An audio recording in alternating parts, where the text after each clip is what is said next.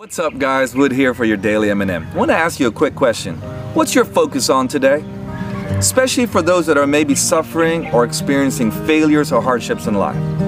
Think about the entrepreneurs. It's often said of them that they failed their way to success. How is that possible? Well, it's because their eyes are not on their weaknesses or their circumstance. They're focused on attaining a goal for the future. And that's with worldly, earthly strength. Now you see, this is what it says in Romans 8. Yet what we suffer now is nothing compared to the glory he will reveal to us later. I want to encourage you today. Instead of focusing on your own personal weaknesses or in your sufferings or in your failures today, focus on Christ, on who He said you are and what He said He would do in and through you. And I'll guarantee you, these failures and these weaknesses won't look the same. Look to Christ and run the race for the future hope and glory that He has promised for you and I.